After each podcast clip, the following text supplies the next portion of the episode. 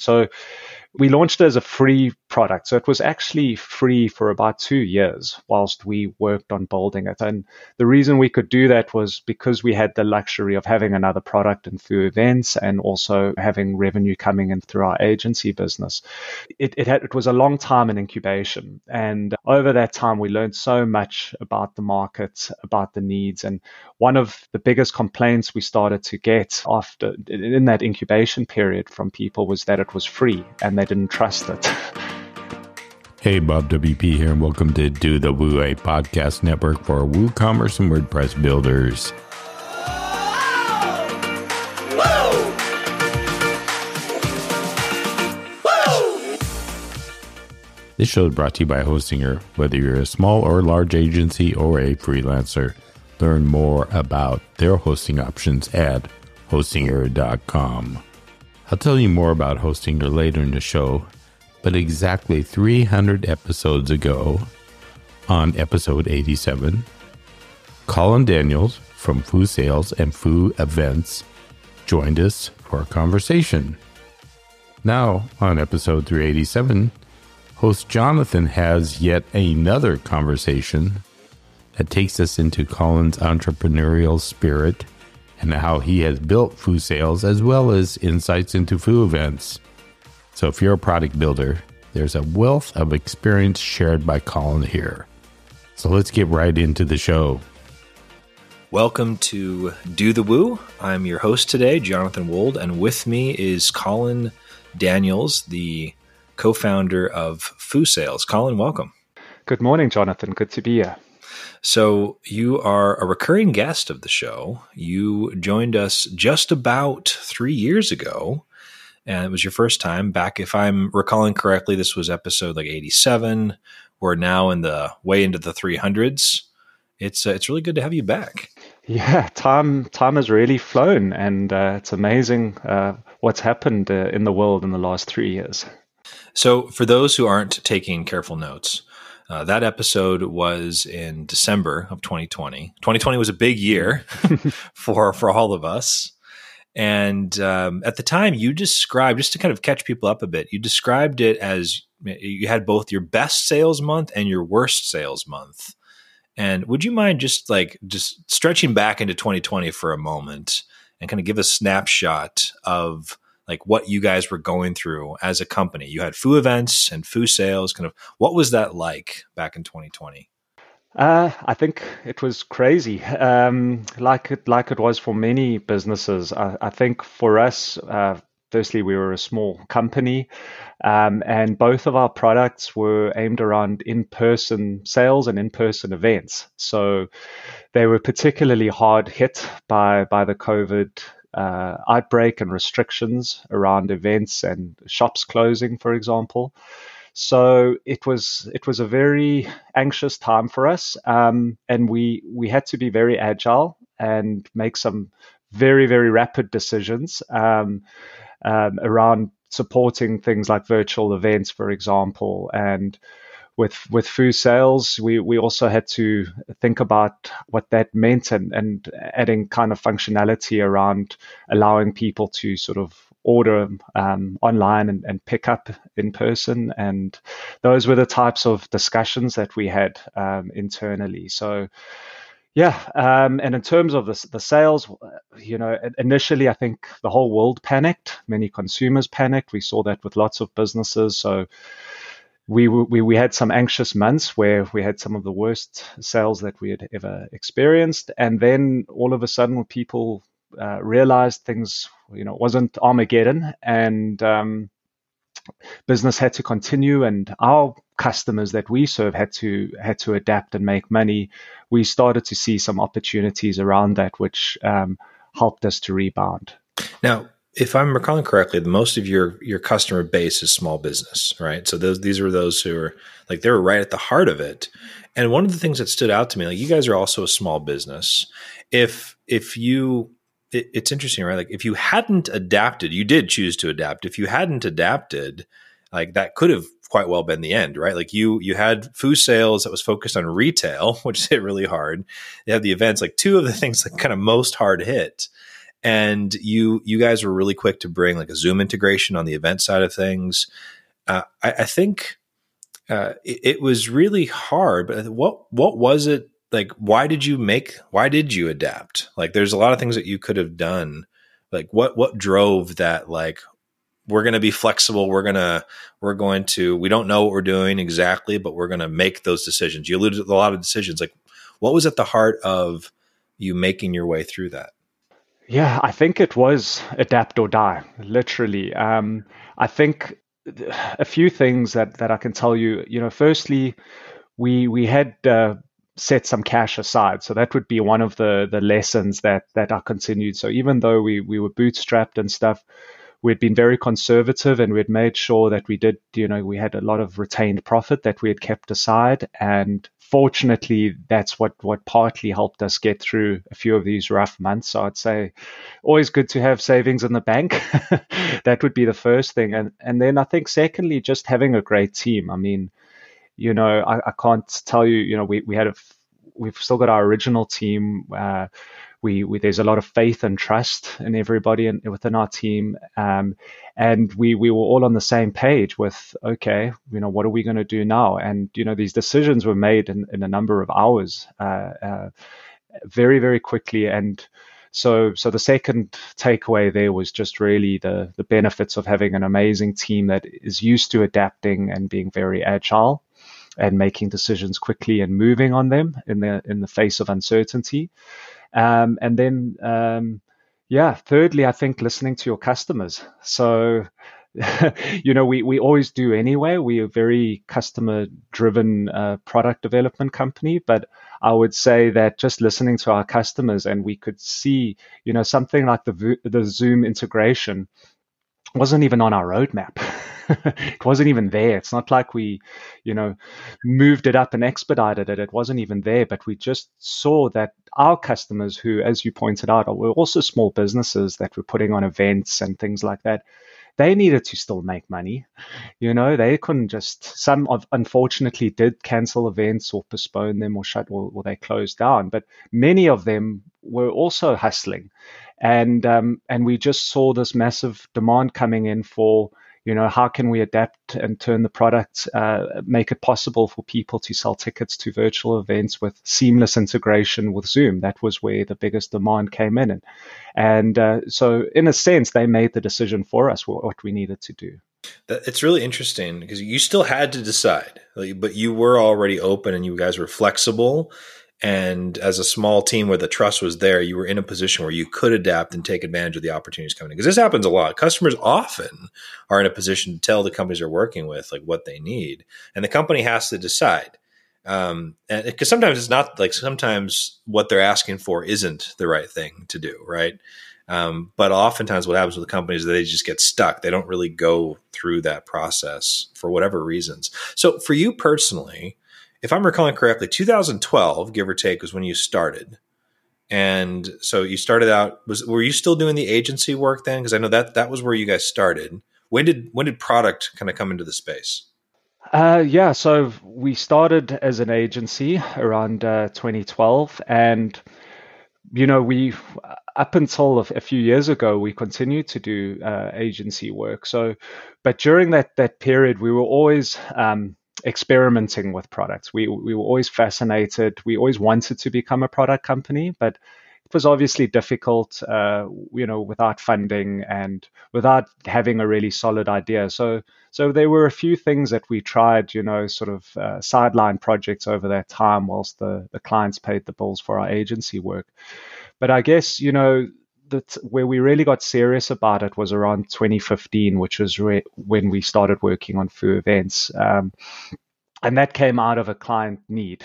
You know, we had tried other things which were more our ideas, uh, products before before that, but this this was the first time that we had actually seen a real need from from working on on clients' sites, and and a request to be able to seamlessly sell tickets for for an event they wanted to to host. And as an agency, you know, we looked for solutions and we just really couldn't find anything that met the, the client's full requirements. And that's where, you know, we decided to to to work on a minimum viable product. Um, and that, that's where Foo Events first started. So uh, the origins go back to 2015.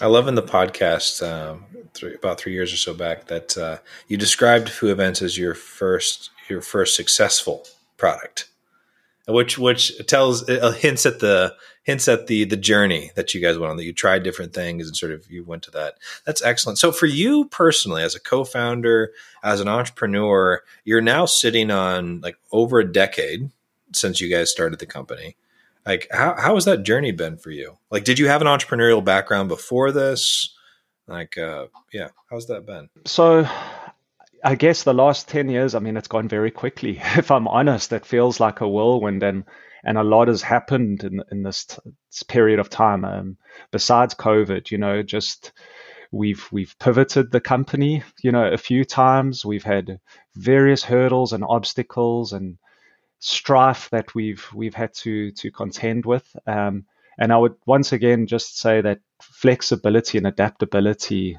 and resilience uh, has played in for the last 10 years because every year has been different. Even when we were an agency, you know, we were losing clients, gaining clients, having to make decisions about what technologies to support and what not to support. So it's just been every year has been almost, you know, uh, new new challenges and and new opportunities.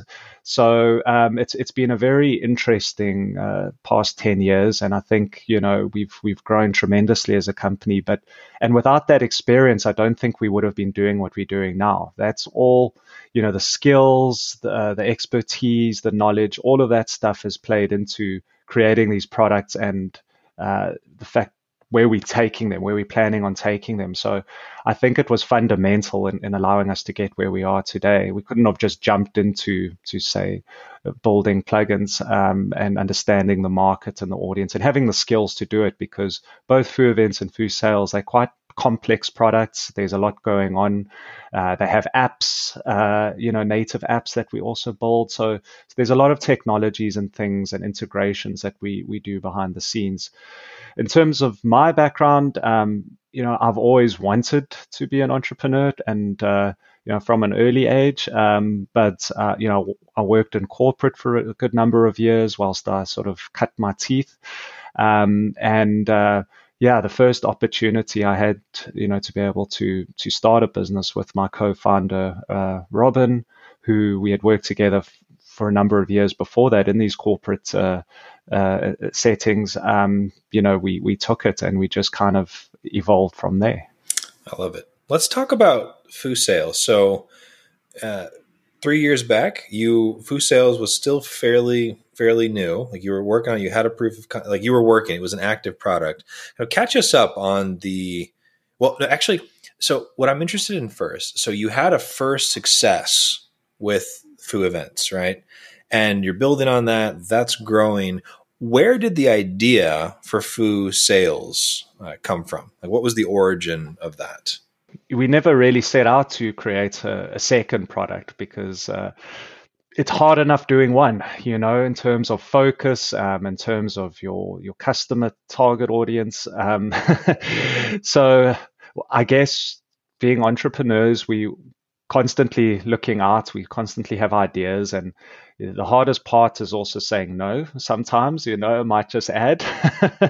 but in terms of Foo Sales, uh, we were working actively on Foo events, and we were still doing the agency thing at the time and this was now around 20 late 2016 and we just noticed that there was just a, big gap uh, in terms of woocommerce and its functionality and what it could offer because there was no points of sale system and we also you know obviously we were like very much monitoring um, the environment and uh, what was going on in terms of Woo's roadmap. And we noticed that you know, one of the, the, the most commonly requested features from the public was a point of sale system.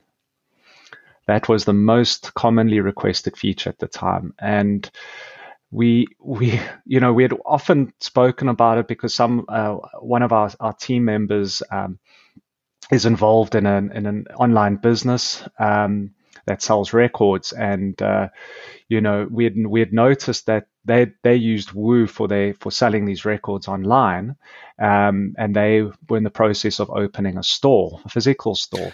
Ah, so they went from the virtual to the physical. Yes. yes. And and you know that is a trend that we, we we saw starting to emerge as opposed to the other way around, which was the early ecom right. days. And one of their kind of struggles and challenges was that they they really deep deep into the Woo ecosystem. You know, they had like ten thousand products listed in the online store but now they had this challenge of what kind of points of sale system do they do they use when they open their store? And you know, there were all sorts of there there, there was nothing native to WooCommerce at the time. Um, but there were all sorts of crazy bridges and middleware and things like that available, and they were all clunky, prone to errors. Um, so there was nothing seamless and uh, specifically designed to take an, an, a Woo store and, and, allow people to sell in person. So it was kind of a combination of of you know a real world uh, problem that needed to be solved as and, and verifying that with data being what the public were, were voting for. And and that's where the origins of that came from uh, that product. And of course having the team to be able to build it was a different story. So speaking of the team like at that point how much experience had you had building native applications like a lot, a lot. So because of the agency business, that was one of the the services we offered. So we had we had built a number of native. Uh, uh, iOS and Android apps at the time. So once again, we wouldn't have been able to really uh, execute that. Right. To me, that that's a pretty big like risk if you don't have that experience. Because yes, I, I was actually going to guess that you didn't, and you were you figured it out as you went. But the fact that you did added just another piece to the stack. And I think it's it's one of the things that's easy to underrate about service backgrounds is that you can actually have quite the range of experience when you've been successful at it and you've built up and you, especially if you have a diverse clientele there's lots of things you, so so you had had experience building apps so you're sitting at this intersection of foo events having grown seeing this sort of demand in the space seeing this like okay there's a lot of uh, there's demand for it. There aren't a lot of great solutions. We actually could do this. Uh, what was that? Was the decision like? Was there a particular point that stands out to you where it's like you made that decision, or like what was like how was it hard to make that decision once you got there? Like what was that like to to begin investing? Yeah, it, it was quite a bit harder with Foo sales because of the complexity of the product. You know, I think with with Foo events we had learned our, our lessons of the past of investing too much in, in the sideline uh, products that we worked on without them being validated, so to speak, and coming up with a brand, building a website, spending money on Google AdWords before we even had customers. Um, and that was the kind of lesson that we had learned uh, in the past. Uh, so with Foo Events, once we had built the minimum viable product, we just slapped that onto CodeCanyon. We didn't spend any money on marketing. We didn't build a brand or, or a website or anything like that. And we sort of let it evolve from there before we decided to start selling it directly and, and taking it more seriously. So we just, you know, we made sure we had sales first. We made sure we got a lot of customer feedback.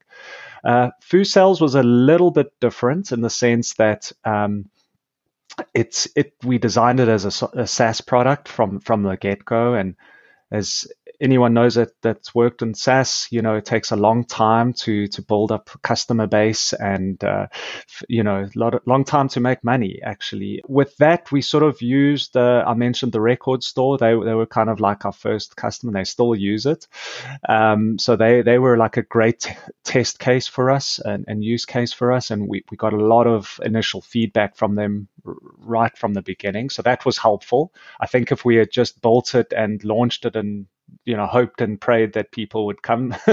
That would have been a different story. So we we launched it as a free product. So it was actually free for for about two years whilst we worked on building it. And the reason we could do that was because we had the luxury of having another product and Foo Events and also you know having revenue coming in through the through our agency business it, it, had, it was a long time in incubation. And uh, over that time, we learned so much about the market, um, about the needs. And one of, you know, the, the biggest complaints we started to get uh, after in that incubation period from, from people was that it was free and they didn't trust it.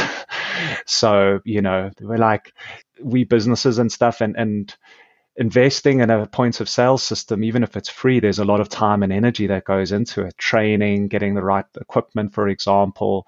And we don't want to worry that you're a fly by night and that, you know, you could be closed tomorrow. So why is it free? You know, how do we know you're sustainable? so that at that point, that was the kind of real point where we knew, okay, We've we've kind of validated this. We know that there's a lot of work, a lot of functionality that people want. It's it's not a small undertaking, but we know that if we're getting repeated requests asking why it's free because people are like, we want to give you money for it. Um, that's a good time to start to commercialize it. And uh, we knew that we were onto something at that point. And this was towards the end of 2019. And um, of course, once we uh, started commercializing it early 2020 we, we we started to build up clients. That's when when covid struck and we we lost most of them at that point. But anyway we've rebounded. And, and i think the point i just want to make is that we knew that, that the timing was right when people were kind of asking you know why it's free and we would rather pay you for this and of peace of mind. One more thing i'm curious about in your entrepreneurial journey uh, you're you're showing you're it sounds like you exercise quite a bit of care and deliberation and patience even in making these decisions. Was that always the case or was that a learned like was is that how I used because you're it's it's in contrast to what another approach which is just like trying things going out there and like let's just let's just go for it and see what happens. Um, but yeah there's different approaches and i'm hearing a pretty like measured sort of careful like let's make sure and I'm curious how much of that is just like how you guys have done it or how much of that was. Yeah, that's a great, it's actually a great question because I think there are many different approaches in entrepreneurship. There isn't one uh, size fits all approach. But I think in our case, um, we do prefer to, to be more measured and calculated. Um, some of it comes from past experience, just in the sense that you know we've realized how we've maybe wasted time and resources um, and and energy by jumping on something before validating it first, testing the market first, bu- building it based on customer feedback, that type of thing. Um, so a lot of it just comes from from trial and error, I guess. Um, and then the second part to that is just that being a bootstrapped company, it's it's it's our money. We don't have have a safety net. Um, so you know, time and money has has a real you know can can really affect us in a, in a sense. So you know possibly if we had a big war chest, we would be a little bit more aggressive and go out there and try and make things uh, see what sticks. But in our case, we, we prefer to to do it organically just because it's it's a bit safer too. Yeah, that makes sense. As a builder or an agency managing multiple sites, check out hostinger.com. Their infrastructure brings your client site speed uptime, and security. Also, at your fingertips, you'll find a powerful suite of tools for security and performance, code and content management. Now, add to that the ability to manage your WordPress website through WP CLI for control configuration and plugin updates, enhanced WordPress acceleration powered by LiteSpeed Enterprise, control over auto updates, free migrations, and of course, the essential staging sites. Through all of their services and features comes e commerce optimization for your clients' Woo shops. So, when you think about it, overall, everything you need to keep your client sites running smooth can be found with their agency hosting at hostinger.com. Okay, so uh, end of 2019 like uh, you're you're investing into foo sales. It's starting to pick up. 2020 hits. You hit you have the drop. But then you you make the switch. And catch us up. It's been about three years since. What are what have been some of the highlights of foo sales in the interim period Yeah, well, I think the first highlight was just seeing seeing it rebound. You know, at at one point in 2020, we had sort of uh, we'd put it on ice in the sense that we weren't doing any new um, active development on it. We were still fully supporting all the customers we had, but we just weren't doing we weren't releasing on any new features, and we were kind of doubling down on Foo events at the time because you know that's where the virtual side and you know things like um, block booking seats for social distancing. There was all these these crazy features outside of even just virtual events that we we got requested. Things like keeping a log of who's checked in and checked out through our check-ins app for Foo events. So once again, things that weren't on the roadmap and they were very specific to COVID, but they're still being used now for various uh, things. So it's it's actually ended up helping the product. We we see it uh, made a big difference to to the product anyway. Those features. Um, so yeah, we we were we were doubling down on Foo events at the time, and Foo sales. The biggest thing was that we we managed to get those customers back, and I think that also says a lot about the resilience of small businesses. You know, many of them sadly did did shut down, but many of them have come back, um, maybe in different forms. Um, and we've seen our, our customer base grow um, and strengthen. And now, you know, we surpassed where we were pre COVID terms of our, our customer base. And uh, from from a kind of functionality perspective, it's just been incredible to see. Uh, what people are, are using Foo Sales for. And I think this says a lot about the Woo ecosystem, if I can bring it back to that, just how flexible Woo is as, as a e-commerce platform and how we are really starting to see the omni-channel kind of dream being fulfilled because we, we are seeing a lot of our customers that are they're either brick and mortar stores that want to go online and use use Woo um, as their platform, but Foo Sales is the kind of conduit because it allows them to sell, you know, in person as well. And then we're seeing the, the vice versa too. So a lot of online stores that are opening up pop-up shops or you know they have markets or, or you know that type of thing so um, and Foo Sales allows them to be able to use one database, one one e-commerce store. Um, so so that's been very exciting to see that, and just how yeah the the different use cases. You know, we we we seeing people uh, using using Foo Sales to to place orders over the telephone, for example, and process payments there. We we're seeing restaurants using it for for ordering for takeaway uh, um, joints, for example, um, and we're getting a lot of requests around fulfillment. So so customers wanting to to use it as an inventory management system, um, purely as an inventory management system. So um, and with Foo Sales, they can do that with with having Woo as the the kind of platform supporting it. So it's it's very exciting uh, to see how Woo has kind of being become entrenched in various industries and, and what it's being used for. We can see that being at the coalface. What when you look to the, the so you've you've rebounded, that stabilized again. I can hear like you guys are excited about it. There's a lot like and, and I think and what I'm hearing you say is a lot of what's driving that is seeing that real world like you see what people are doing with it, you see the creativity, you're and especially because you're seeing that the small business like uh, the the entrepreneurship, like the like if a small business is going to succeed, they they typically have to have a very clear like value alignment, and so you're getting to see things generally that are like much closer to value, where it's like you can see the merit in the things that they're doing, and I, th- I imagine that's energizing in of itself. As you look at the next couple of years.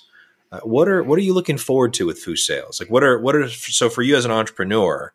Like what are some of the the challenges the opportunities as you look at like the next three years for Foo Sales as a product? I think uh, one of the biggest challenges is just um, we've got so many things on our roadmap and uh, it's how we prioritize. So you know we're not worried about uh, finding features that's for sure. Um, we're worried about how to prioritize them. Um, so because you know I mentioned that there's a we have a very um, kind of uh, uh, diverse customer base, um, which is amazing. But one of the challenges around that is that they're very different use cases. So there's a lot of kind of feature requests that are specific to those different use cases that we need to to prioritize. Um, so it's deciding on who do we who do we prioritize first as customers? You know, do we focus more on retailers? Do we focus more on customers that want to use it for inventory management? Um, or fulfillment, for example. So there's there's a number of different kind of use cases that we need to decide where where do we go next and what what do we double down on. How do you decide that? Like just to, let's take that because that's a pretty pivotal. Like let's it could. Let, I'm just going to take a guess. Like it could take a year of development, a small team, to like take one of those bets, right? Like okay, we're going to become more inventory focused versus or more like broad use case focused. H- how do you decide that?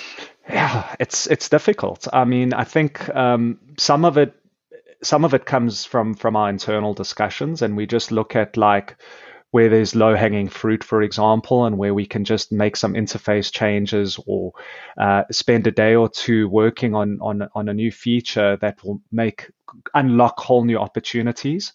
So we, we tend to, to look at things where for a small amount of work, we can unlock a lot of potential and uh, uh, get a lot of uh, get a high return on investment. So that's that's quite a big uh, part of that. Um, the other part is just looking at, you know, we, we keep a lot of data around what customers have requested. We informed a lot by what our customer supports, what the kind of issues and the feature requests that come through there. Um, and then we have a feature notification uh, sign up on on, our, on all our roadmaps that uh, we look at quite regularly and just see where the demand is. So I would say it's a combination of of data, hard data that we look at, as well as what strategic decisions that we make internally, where we feel like, you know, with a little bit of work, we can really unlock a lot lot of value. That's excellent. So so far um, you've had three years of growth. You've recovered. What what's been the key to growth so far? Like growing, as you alluded to earlier. Um, uh, you know, experience can vary, but generally, when you're building a SaaS, there's kind of this like slow and steady vibe, right? Like each customer, the fact that you have a customer that you started out with is a good example of like, okay, we're building this well. We're not just like doing it fast. We're, we're being careful about this. What's been the key to your growth so far? Yeah, I think the key to our growth has been listening to our customers. I really do feel um, that can't be overstated. If, if we hadn't listened to our customers, that we probably would have gone in a very different direction. Um, and and like I'll give you a very good example of that would be um, when when we first bought Foo Sales, we didn't actually have a web version for it, so it was strictly app because that's how we envisioned it would be used and how we thought we would be most differentiated. Um, but what we actually realized is that, you know, customers want a web version because they want to be able to just run like a cheap Windows computer um, in their store, or they wanted to be, have the option to be multi-platform, which is exactly what we are. So they could, for example, have a Windows computer um, in their store at checkout, but they could also have an iPad um, closer to the entrance where they could use both terminals running Foo Sales with all their inventory and everything in sync. So, so that was that's a great example where we would never have have uh, thought that that would be, you know, a, a, direction we would take. So I think listening to our customers, um, keeping track of what's going on in, in the e-commerce kind of, you know, with with trends, um, with with what small businesses are doing, the kind of trends, and we've seen, you know, a lot of uncertainty this this year actually over the last 12 months or so around is there a recession? Is there going to be a soft landing? What's happening? And it's it's looking more likely that that there isn't going to be a hard recession, which is which is great, and we're starting to see a lot more traction um, in terms of small businesses now that we're maybe taking a wait and see approach in terms of do they spend more money uh, or do they hold on to it? Um, and now we're starting to see people are, are, are feeling a little bit more confident uh, around that and they are starting to maybe open up a, a, new business or a new store and that type of thing or put on a new event. And, and that's obviously really good for, for our business. So one of the challenges that you alluded to is the is for a small team bootstrapped there's this this challenge of how do you decide between all the opportunities. So you you talk through the approach. Are there any other challenges that stand out to you as you look at the next couple of years? Like lot, lots of challenges. Uh, I'd say the other kind of important one is is around uh, partnerships um, and integrations um, and distribution. So so those are our, our, I'd say off the top of my head. Besides features, um, those would be the other three things. Um, so basically partnerships, we've realized that, you know, in WordPress and in WooCommerce, uh, we all interlinked. Um, so trying to do it alone um, can only get you so far. So we definitely, you know, very open to partnerships and, and working with other companies um, for, for to mutually benefit all of us, and including the whole Woo community and customers that use Woo. Um, in terms of integrations, we've realized a lot of requests. We get a lot of requests around integrations with Foo Sales, um, which then allows it to be even more extensible and do weird and wonderful things that currently might be limited because we don't uh, specifically integrate with a certain plugin or service. So that's that's a big one. I mean, we could have a whole department just working on integrations. Um, so yeah, those those are the top ones, and then distribution, of course, which is just uh, getting more eyeballs to to try our product, increasing awareness. Increasing awareness. Like the part of the the challenge is like you've done all this work slow and steady over the years. You've got point of sale that works both on the browser in the in like native, et cetera. And the challenge is that there's people who just don't know that that's an option, right? Like they're looking at Woo, but that's that's not obvious to them. And once they discover it, like so one of the things that you originally ran into if it was free, it'd probably be too good to be true. right? They're like, what? You're telling me this, this, this, and this. And so it ends up becoming how do you just connect with the people who would be a good fit for this? There are, last I'm recalling, like 6 million plus WooCommerce installs, according to like the BuiltWith data. And it's like there's a good chance that a, a, a, much higher percentage of those that I'm guessing are now currently using Foo Sales would be a good fit. You just have to figure out how to make that connection. Yes, and uh, to extend on that, you know, there's a lot of customers that don't know anything about WordPress or Woo that are looking for solutions. Like they might be starting a new business and they're looking for a solution to be able to sell products online or over the telephone or in person. And uh, you know so so so the addressable market gets extended beyond even just existing WooCommerce customers and we're looking at you know anyone that really wants to start an e-commerce business so um, so there are lots of eyeballs out there so I want to take a little bit of a step back in time. So for we have a lot of builders that listen to this. Um, your there's a lot of agency folks uh, as well. Um, many of us have had experience doing service work, etc. And I think the the what I like about there's a lot of things I like about your journey, and the experience that you guys have had. It, it's a bit there's a bit of this cliche that like the grass is greener on the other side, right? So I it's un it's not uncommon to talk to service people who like wish they could do product. And I've talked to product companies who like wish they could like have more of this like it's like if it's product and scale then you kind of wish you could go more up market and before too long you're kind of back in that service uh, mindset again.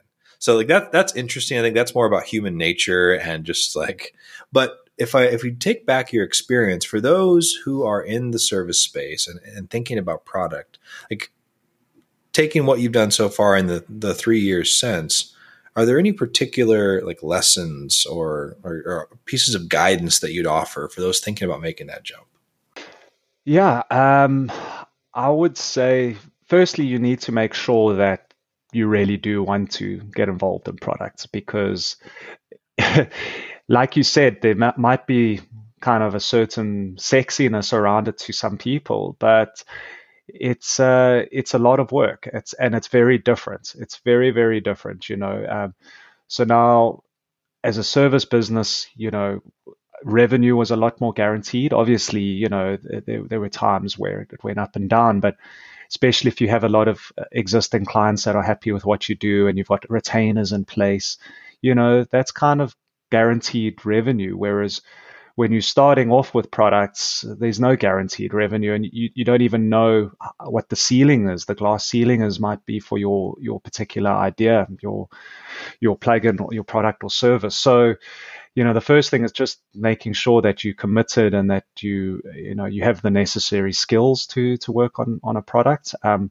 for us it was something we were actively trying the whole time and we we happy we made that that jump um, because we just love working on our own brands. Uh, whereas some people get satisfaction working on other people's brands and and helping them to succeed. So i think it's just firstly making that distinction between what type of of entrepreneur you are or builder you are. Um, I think also it's it's was quite tricky for us to pivot, being a bootstrap company and and with all our revenue initially coming from our agency. It took uh, you know a good few years whilst we had to balance the scales and slowly you know turn down agency work and you know, inform clients that we weren't going to be uh, offering certain services whilst we built up the product revenue. So it, it took quite a long time for us to become fully product focused. Um, and I think it's even harder if you're a SaaS uh, product. Um, so, you know, one of the options is to take investment. So that's certainly something that, depending on how big your idea is, if you don't need to take investment, that's great. But you might want to look at that if you if you are if you do have a big idea uh, around a product. Um, it, it, will be a lot easier to to take investment than to try and uh, build up revenue whilst you're running your your agency. Uh, how do you guys feel about that now? Like you bootstrap this yourselves, um, like uh, so it's it's easy to like yeah, knowing what you know now. If you could go back and have had access under under your terms, to like the capital to additional capital to grow faster.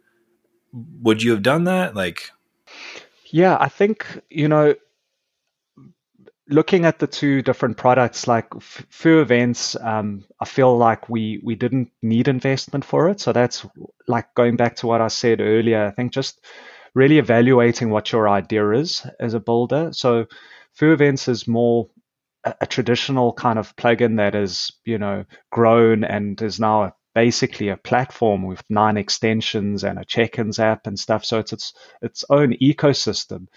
And um, sure, you know, with a with a bit of capital, we could have maybe expedited it a little bit, but I still feel like that was the right decision not to take capital for Foo Events. It wasn't capital intensive. Wasn't capital intensive, exactly. Um, and we were getting you know nice annual licensing fees up front. So that that allowed us to you know kind of fund the the, the business. Um, with something like Foo Sales, I would say, yeah, that is probably, you know, we would have been better served by by raising some capital there because, firstly, it's it's a SaaS product, and as I said, you don't really make any money out of SaaS for a very long time.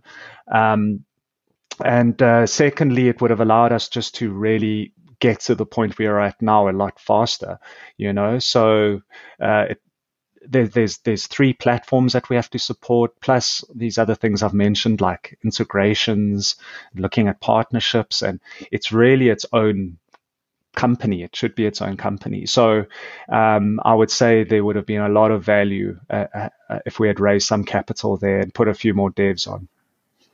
Well, and part of this goes back to your your intentions as an entrepreneur and your vision for it. Like just just from an outsider's perspective, looking at it, when you look at the size of the addressable market, this is part of what also warrants the capital decision or not, right? Like how big is the opportunity, and what's your appetite as entrepreneurs? And and part of what I'm hearing you say is like when you look at the opportunity size for Foo Sales, there's a lot there's a lot more potential there and and so that makes it more warranted to say is it worth for us is it worth us taking on a partner who's bringing capital and additional resources to help us reach more of that addressable market faster? And ultimately that comes down to there's there's a number of different factors. I think part of what you were describing similar it's you know, what's the opportunity? What are the risks associated with it? How does this play to our strengths or not? What's that partner bringing to the table? What are the trade-offs? And and because ultimately you see opportunity in the space.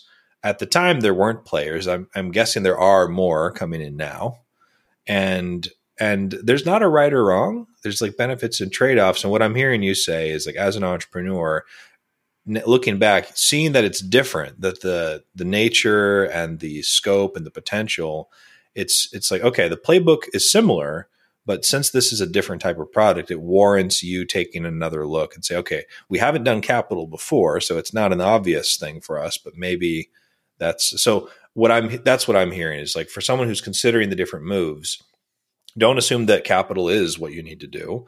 If you've had success without it, don't assume that that just that's just a repeat of the same thing because the next product that you're trying may not it, it may not be the same uh, base factors and I think the good news is that when you're focused on value for your customers, there's not really a right or wrong. It then goes back to your appetite as entrepreneurs. Like, how much more impact do you want the product to have?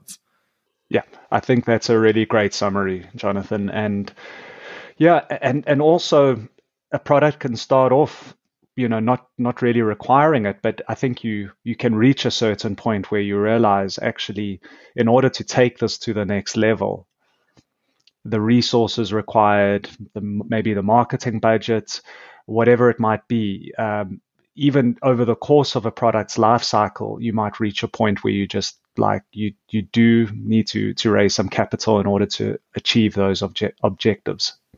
Yeah, well, I'm I'm excited to see what the next three years brings. It's been great watching you guys grow over the years and see that continued focus on value for the end user.